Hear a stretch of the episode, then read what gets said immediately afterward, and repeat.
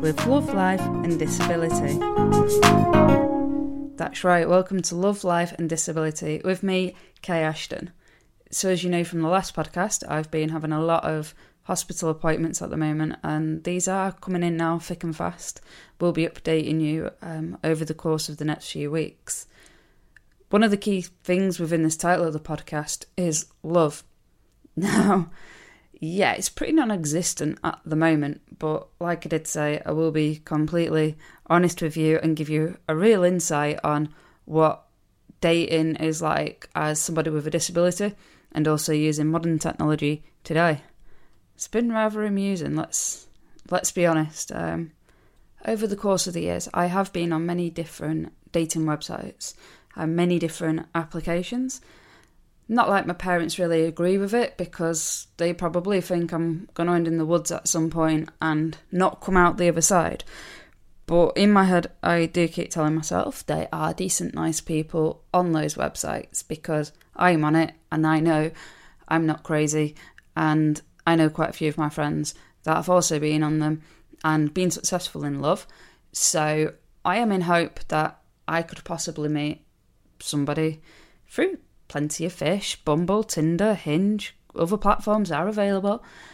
But it has been an interesting journey. I joined Plenty of Fish when I was 18 years of age. And I met a particular gentleman. Let's call him Jay. No clues on his first name. Um, yeah, we met and we got talking. And back in those days, it was very let's be boyfriend, girlfriend straight away sort of thing before you even met. Now, this dude lived in Blackpool and I didn't drive at the time. So my brother would commute me to Blackpool to meet him, or he would come to Manchester to meet me. And yeah, we were smitten with each other, but I look back and I think it was more lust as opposed to love. And yeah, our first date encountered going for chips on Blackpool Beach. And then we seen a drunk cyclist get hit by one of the trams. Yeah. It's definitely a first date you're going to remember.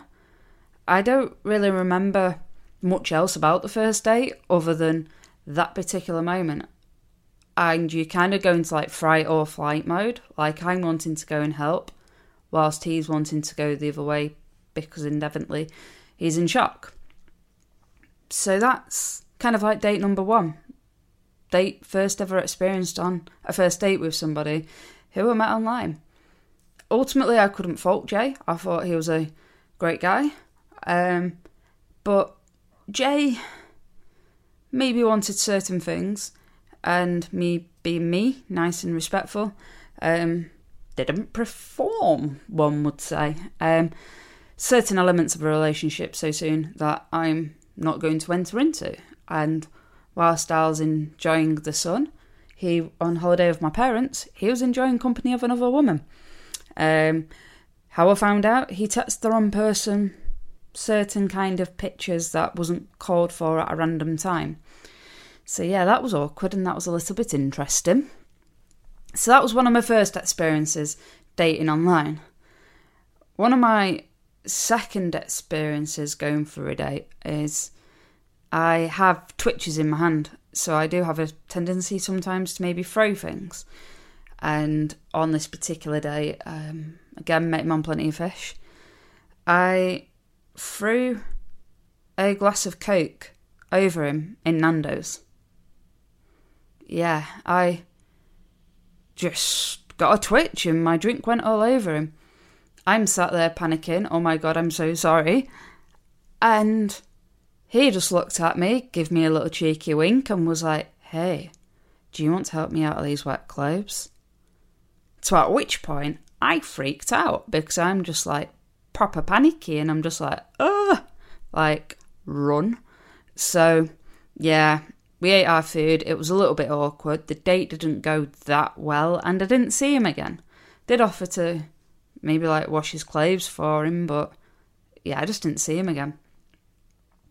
And then I've had other dates where, you know, I think it was the age thing as well at that point. Because, you know, I was 18, 19. I went on another date and it was like, What do you do for a living? Do you drive? Do you own your own house? What do your parents do? I felt like I was in a job interview, but it was very materialistic. And then when you speak about what your parents do and what your family do, and he was like, Well, my dad does this, well, my mum does that. And it's like trump cards. And I'm like, Do you know what, love? We're a bit better than that. Like, we're adults, we're not kids. And I ain't going to entertain this. So at that point, I basically said I'd never go out with anyone that's younger than me because right now I've had bad experiences. So, yeah, let's call him D. Me and D are still friends. Really awkwardly, we met on a dating site several years later.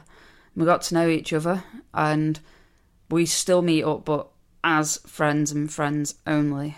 And yeah, we actually get on now, and he he's done really well for himself. So proper successful and is doing incredible things across Manchester. So um, big up to D. I think I think you're amazing, but obviously back when we were younger, not so amazing. But you know, it just goes to show that people can change and people can grow up.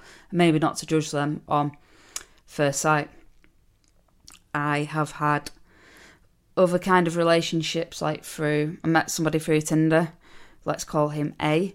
We went out for a year and a half um, we broke up because he said, Count yourself lucky because kids cost thousands.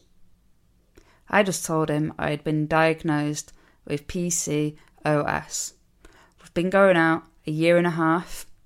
I'm crying my eyes out to my boyfriend and I tell him, got PCOS. I might have problems conceiving a child should we choose to have a child. And he went, High five. Count yourself lucky. Kids cost thousands. Right then, I ended the relationship.